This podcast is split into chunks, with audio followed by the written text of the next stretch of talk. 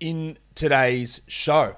I'm going to be joined by Mitch Casey of the Ball Boys, and we're going to be talking about the 2022 NBA draft and comparing it to 2021. Michael Bolton, he's going to sit in like a real creep. Thanks, Josh. It's Michael Bolton here, and it's time for another episode of the Locked On Fantasy Basketball Podcast. Let's get to it. Let's get to it, indeed. You are Locked On Fantasy Basketball, your daily fantasy basketball podcast, part of the Locked On Podcast Network.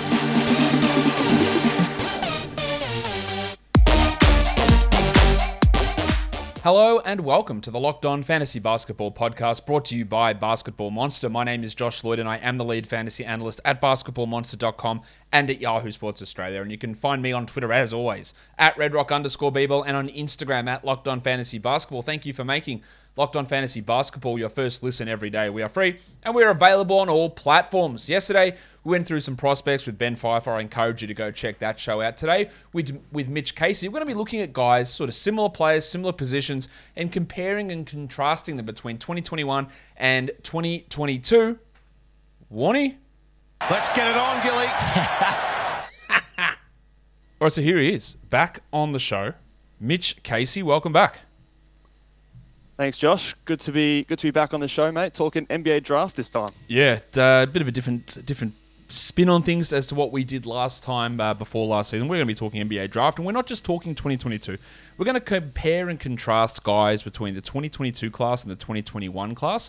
Some ideas that we have on these guys, how they differ. Just as often you'll get comparisons based on position or size or play type or anything like that. So we've got uh, six little comparisons here that we are going to go through. We might we don't need to waste any more time. We'll, we'll, plug all your stuff later on. We'll talk about where you can find Mitch. You can see it on the screen here already on YouTube, and you, you already know Mitch.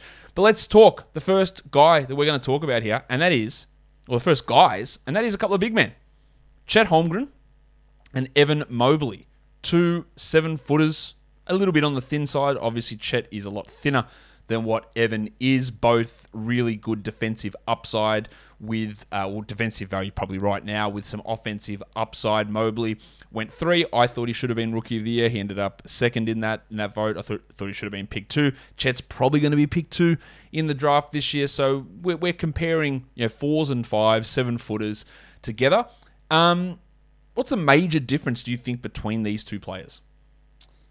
So I think they're both very unique prospects. Obviously, uh, the word unicorn gets thrown around a lot um, in the NBA these days, but I think that these are probably two very appropriate uses of the words. I think that the biggest difference in my eyes is the the ability to guard in space um, on the perimeter. I definitely would favor someone like a Mobley and the foot speed, and probably the the the handle with Mobley, I'm a little bit more confident in.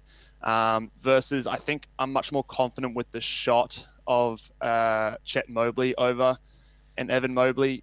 Sorry, Chet Holmgren over Evan Mobley at this stage. I think he's, um, you know, demonstrated at the high school level and, the, and at the college level. He's really good on that trailing three. Really good at that as that spot up. He's uh, probably uh, comparing the stats uh, at college. He's much more efficient. Um, and I think that there's a bit of offensive upside on Chet's side of the ball versus Mobley. But I think if it was, if we're comparing the two and saying who would you rather, me personally, I think I just value the the defense, defensive versatility of Mobley a little bit higher and have a bit more confidence that he's not going to get played off the court in like an NBA playoff kind of setting with the the switching in the NBA currently. But um, two very good prospects in my mind, and in fact, I, personally, I have Chet number one on my big board, but I think that they're both pretty close um, at this stage. I have Chet number one also on mine. I don't think there's really any danger of Chet being defensively played off the court. I know that there's the size thing, but yeah, people can put on weight. But I also think that yes, I do agree that Mobley's defensive ability, because we've seen it in the NBA, it was already amazing, right? But I think if you had viewed Mobley before we hit the NBA draft, you wouldn't have said, well, his defense is significantly better than Chet's necessarily. But we saw him do it at the NBA level, so it does give him a plus there.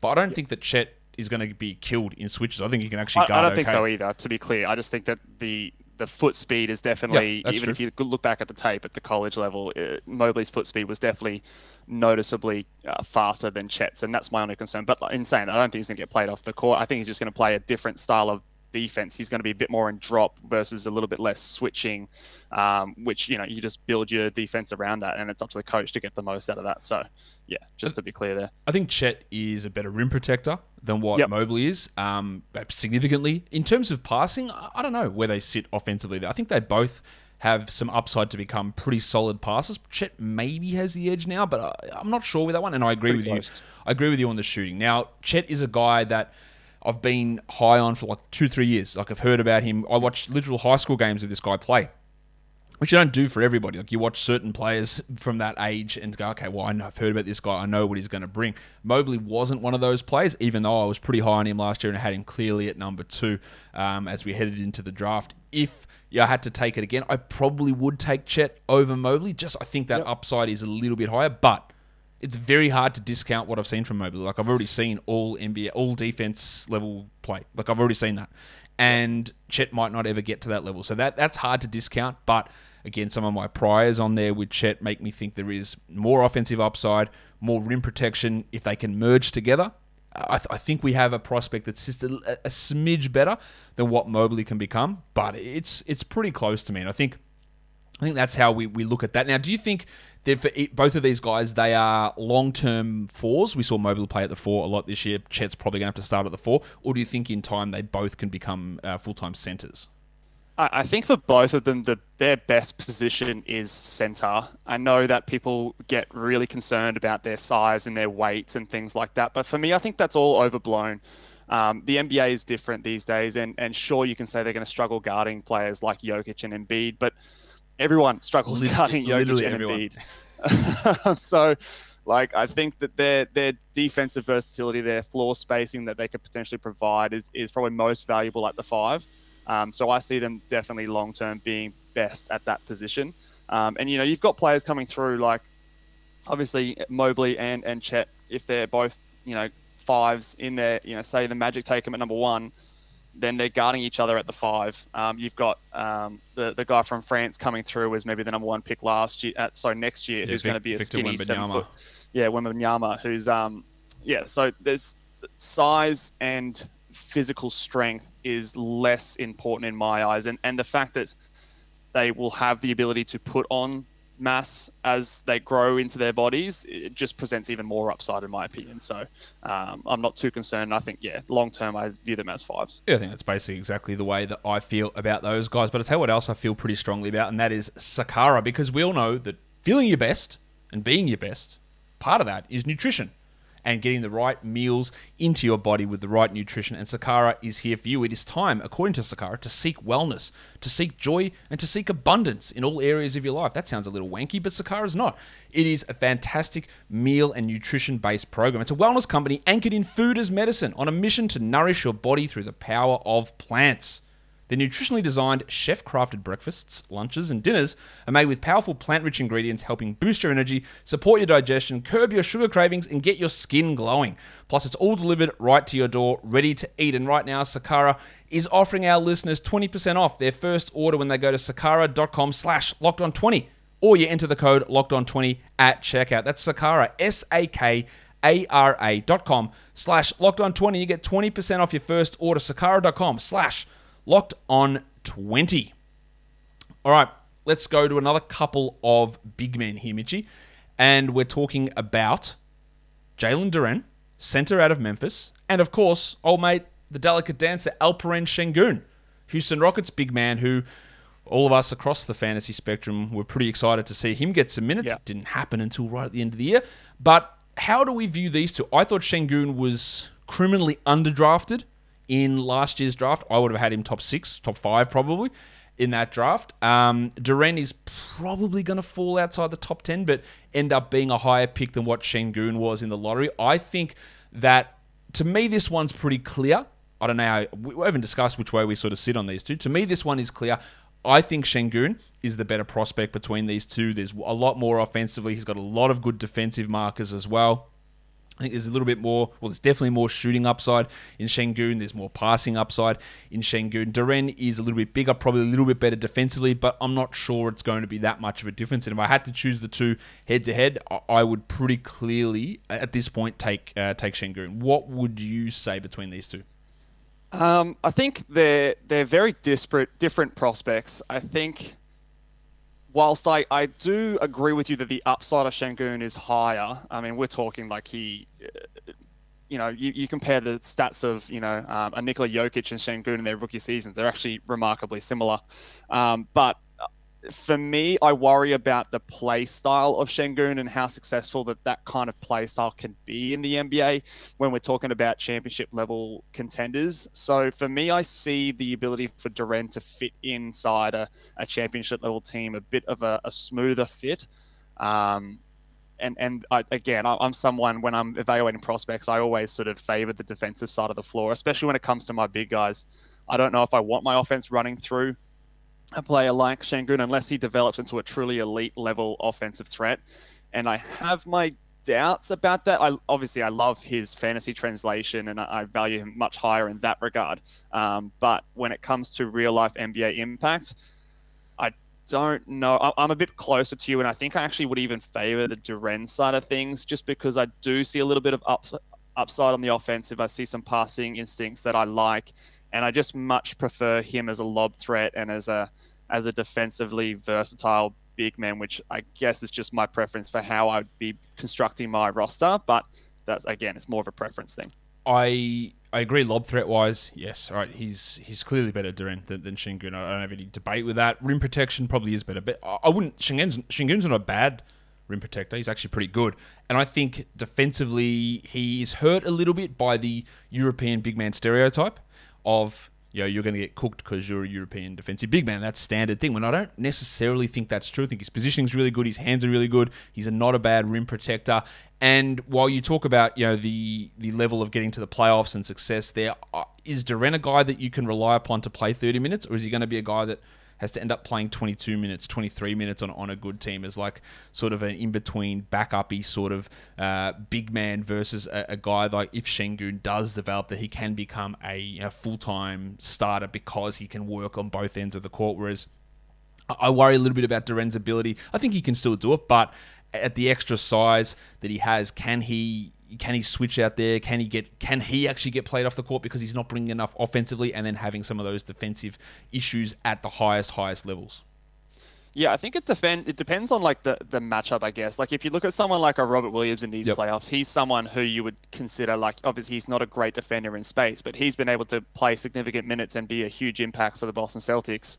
Um, and and it, it, it might even come down to which conference you're drafted in. So like you know, in the Eastern Conference, there's there seems to be at the moment with the teams in there, and obviously this will evolve, but there seems to be a bit more value with those big guys when you're coming up against a Joel Embiid, if you're coming up against a Milwaukee and a Giannis. So those guys have a bit more impact on that conference uh, again at this stage versus the West when you're going against the Warriors or the or the Dallas Mavericks and things like that. Those players tend to get played off the court a little bit more. So it's it's hard for me to project too far into their careers from that perspective, but I do think that he can have a similar impact to someone like a Robert Williams, and we can see him being impactful in the playoffs at the moment. So um, for me, I would say that yeah, he can definitely still be a top six or seven rotation player in a very good team, and and for me, that's that's enough for me to sort of take the punt on his upside. Yeah, I can see the Robert Williams thing. That, that does make a lot of sense to me. Um, he's also a, a, guy, Duren, who's really young. Sengun was really young last year as well, and Duren is like the youngest player, I think, in this draft class. So they've both got that on their side in terms of when you're drafting them. I can easily see that argument for Duren as being just that better defender. And if it does work and he can stay on the court, then that value is really high. And Sengun might not hit the upside that I think he does have. But it, it is an interesting debate nonetheless. Um, and we'll see how those guys end up. We'll see where Duren ends up because you're right you know, fit is going to be important to see yeah. how these guys do work. But if you want the fit of the number one source for all of your betting info and stats, Bet online. It's clearly the place. You can find all the latest sports developments, news, and odds, including the NBA Finals, which we've got Game 3 coming up in a couple of days, actually tomorrow. The NHL Hockey Conference Finals, which could be over some of those by then. Major League Baseball, fighting news, MMA, UFC, boxing, all of that stuff. BetOnline is your continued source for all your sports wagering information, including live betting, esports, and more. So head to the website today or use your mobile device to learn more about the trends and the action. BetOnline is where the game starts. Let's do the lazy one. Let's do the Aussie point guard, big big point guard players, Josh Giddey and Dyson Daniels, who um, at first glance you go, okay, they're six foot seven, six foot eight Australian guys who can pass. And that is all true, Mitch. Except, actually, they're both, let's try again. They're both six foot seven, six foot eight Aussie guys who can pass and can't shoot. But one of them is a much better passer, and one of them is a very good defender. Daniels being the defender, Giddey being the very good passer. And that's yeah, the similarities, I guess, end at nationality, height, really. Like they Yeah. they're going to be always grouped together, and that's why I put them together. But there are significant differences between the two. Now, I don't know how you viewed Giddey before last year's draft. I actually had him at six in last year's draft. six, I think, as well. Yeah, so we, we were much higher on him than consensus, and I think that that yeah, worked out in our favour as to how he played this season. Um, I've got Daniels at eight at the moment with his defensive ability. I'm a little bit worried offensively because yeah, Giddey couldn't shoot, but he had all of that creation ability where Daniels doesn't have that same level of vision and passing. But defensively, he's right there. He could come in and have a defensive impact. Yeah, he's not saying that he's Scottie Barnes or Herb Jones, but we've seen defenders come in and be able to have impacts as rookies last year a lot. And I think Daniels could do that. So to me, I still do value as a guy who's a guard having that playmaking and creation ability for others probably a little bit higher than the defensive stuff that Daniels brings. So I probably would have Giddey just a little bit above him, but I have probably the same lack of faith in both of their shooting abilities. Maybe Daniels slightly higher. How are you viewing these two players?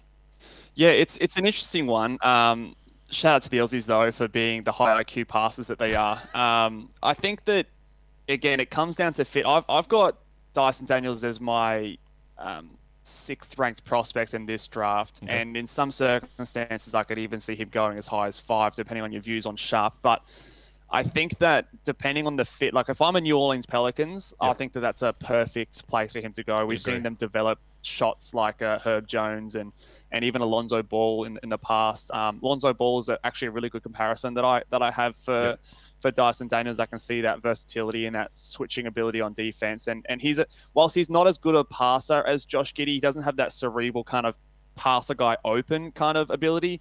He is someone who can definitely he's a ball mover he's someone that can run the point guard. He can be a two guard. He can kind of fit in amongst a lot of different teams. So, from a versatility point of view, I lean Daniels, but from a from an upside point of view, I think Josh Giddey definitely has a higher upside. And if you're looking for a, you know, someone who could be an all star or be potentially like a you know second or third best player on a on a championship team, then Giddey will definitely have that. I don't necessarily see all star potential from Dyson Daniels. I just think he's a really good starting level player that will contribute to winning basketball. And so, depending on where you are in the draft and what you're looking for, that's sort of the way I see both these play out. But I guess if you're thinking overall upside, I think I'm, I'm definitely on the on the Giddey side of things with his uh, ability to pass people open and run the offense a bit more uh, on his own. What if both of these guys could hit 36% of their threes? Like, which one do you value more? The 30, the shooting and passing of Giddey or the shooting and defense, the 3 and D of Dyson Daniels?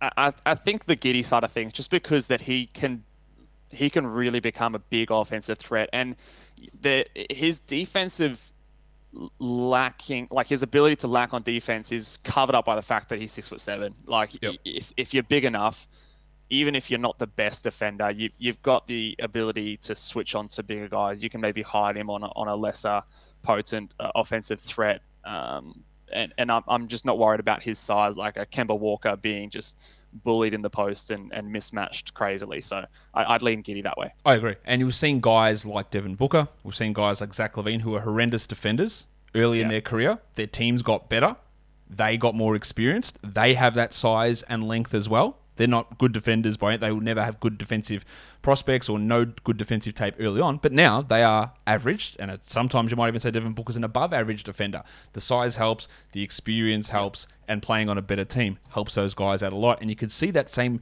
sort of trajectory, I guess, for Giddey as he plays three, four, five years in the league. The Thunder become a good team, and that length starts to translate. He gets more experience. He plays the angles. He's already got the IQ. You know, playing the angles with that length, I can see that. I would have Giddey over. Um, over Daniels as well because I do value that passing ability. But let's go completely defense here, really, and talk about a guy that you just referenced, and that's uh, Herb Jones for the New Orleans Pelicans, and a guy who I'm pretty high on in this draft. I'm not sure what's going to happen with his offensive uh, stuff, and that is the forward Jeremy Sochan out of Baylor. Um, really good defensive player already. Now, of course, Jones was picked in the second round, but if we did a redraft, he would not be. He's also He's a, going higher. He's also a lot older though. Jones, I think he's like 22 rookie year, whereas Sochan's going to be 19. Um, and we saw Jones' shot develop into being from a horrendous. I think he shot. I think I heard someone say he shot seven percent as a freshman in college from three. It was pretty bad. Herb Jones, and then like 29 percent as a senior or something, or junior, whatever it was.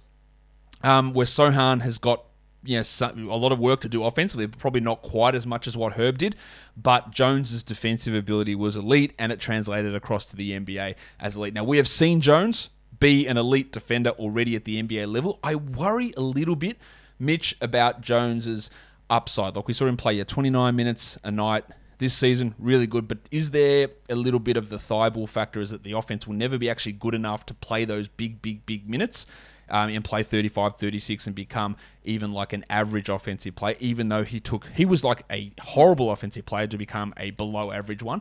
I'm not sure if he can actually take that further. I think Sochan's got the ability to maybe become an average offensive player, but me seeing Jones do it and do it at that level, as much as I like Sochan, I, might actually take her. But the, age, I- I'm torn. I want to hear your, Yeah. your, I want to hear your thoughts before I make my final call. But I'm torn on this. I'm leaning marginally towards Jones, but the three-year age gap and the perhaps offensive upside, a little bit of Sochan is making me doubt it. it's it's a difficult one. Obviously, it, we're comparing players that well, one we haven't seen in the NBA system, and one we have. Um, you know, there's a I think like a three or four year difference in age. Um, so my initial instinct is to definitely say that Sochan has the upside. He's bigger.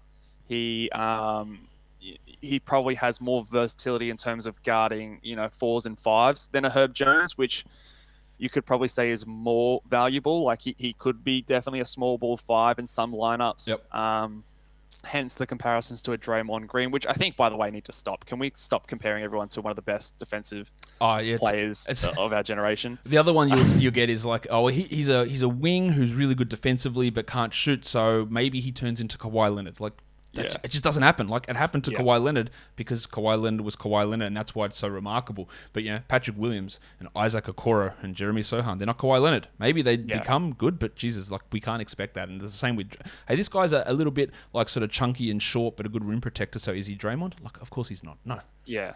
nobody is. I think I think I'd, I'd be really interested to see where Sochan goes and what team he ends up on. Like if he ends up on like an OKC at 12 or even mm. Even a um, uh, say like a New Orleans, um, say say they don't get a Dyson Daniels, like some of those teams that have the ability to develop their talent a bit better. I would hate to see him go to like a Knicks, for example. Oh, yeah. um, you know, something like that. It would definitely dramatically change my view on what Sochan can become. Um, so at this stage, I'm leaning. I'm leaning Sochan for the upside. I feel like Herb Jones may have maybe maybe not topped out in terms of his value, but I don't see that much more growth potential from him on the ups on the offensive side of the floor. Um, he's a great wing defender, um, but in terms of his about ability to impact the entire court, uh, switching onto bigs and things like that, I don't think he has the upside that Sochan does. Um, in saying that, you know, Sochan he he shot 29% from three uh, in his college season, low volume, obviously.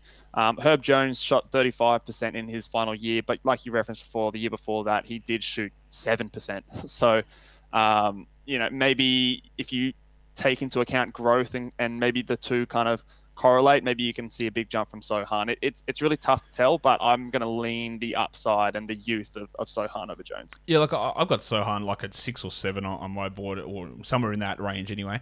And I I think still though I I might take Herb because getting that level of defense Yeah. it's really hard to say. Well, someone might get to that level because they just they It's don't. theoretical. Like this is like a top ten to twelve defensive player in the NBA already.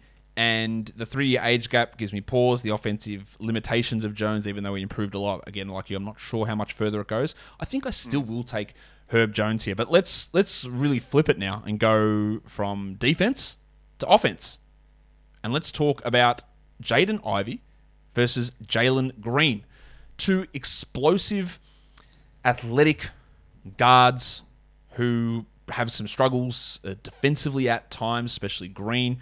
Um, and you, you hope that they can develop into these. I think Green probably is, you know, real well on his way there. These athletic number one scorer types who can handle the ball and become combo guards. Ivey's probably more combo guard than shooting guard at this point. Green probably can get there. I would say at this point I have Green f- pretty firmly above where Ivey is, but yeah, Ivey could very easily. I think they could actually work together, and I picked Ivey at three in my mock draft a couple of days ago. Um, I, I have Green ahead slightly, but I don't think it's that. I don't think it's that big of a gap. Yeah, I don't think it's that big of a gap either. I'm a big Ivey fan. Um, I, I, I didn't know you drafted him to, to three at Houston because I actually I love that. I was tempted to do that in our first mock draft that we did um, because I, I don't like the fit of a Paolo Banchero next to uh, a Sengun on that team, and I'd love to see Jaden Ivey at least trialed at a, at a point guard position because I think that you know my closest comparison to him is someone like a Russell Westbrook. He's got that explosive ability. Maybe he hasn't played point guard at college, but I can definitely see that in him. Um, I I was a bit lower on Green last year, lower Same. in saying that I didn't think that he was a number two pick. I thought he was more like a four. I think I had him four behind a, a Suggs and a Mobley. Um, because of the defensive concerns and because of the shot selection concerns. Now he obviously had a season kind of not of two halves, but of you know three quarters and one quarter, where the, the last quarter of the season where he went crazy. Um, how much of that was just them force feeding him and coming up against teams that have kind of put the cue in the rack? You know, we compare him to someone like an Anthony Edwards, um, who had a similar type season. It's hard for me to to read on what he's going to do. I think he's probably got a higher offensive upside in terms of being like a 25 to 30 point per game scorer for his career versus Jaden Ivey, but I'm more confident that Ivey's going to be a better defender. I think I just lean green for that upside reason, but I'm very intrigued by the experiment of Jaden Ivey being a point guard. So, um, you know, say Houston does select him and, and play him at point over Kevin Porter Jr., I'd be very excited to see that. And I think that he has a, a lot of upside if he can actually become a, a point guard in the NBA. Yeah, look, it, it is a tough one here as well. And Ivey is the better defender. I think Green is the better scorer, but Ivey's the better passer. So they've got their, their own strengths and weaknesses. Obviously, I probably yeah. Look, I like you, I didn't have Green at two last year. I had him at three, I think. And yeah, I wasn't as big on him, and he obviously let us down. You know, he didn't let us down, but he didn't play well for the first you know seventy percent of the season. And then you're right, some th- factors happened, and Eric Gordon and Schroeder and Wood were out, and, but he also improved in that same time. I think he'll be did. pretty pretty solid next season. I, I am. I think Ivey will struggle a lot this year. I think it'll be a similar trajectory, where if the first seventy percent of the year you probably look pretty poor, as a lot of these guards do. Darius Darius Garland, De'Aaron Fox, these guys all look terrible in their first uh, first season in the NBA, and I think Ivey will be the same. So If he goes to the Kings, though, if he goes to the Kings, I'm definitely uh, I'm Team Jalen Green all the way. Hey, that's that, that's completely fair enough, and, and I, I reckon that's probably where he's going to end up. But I do have some faith that this is a tighter battle than maybe it seems on the surface.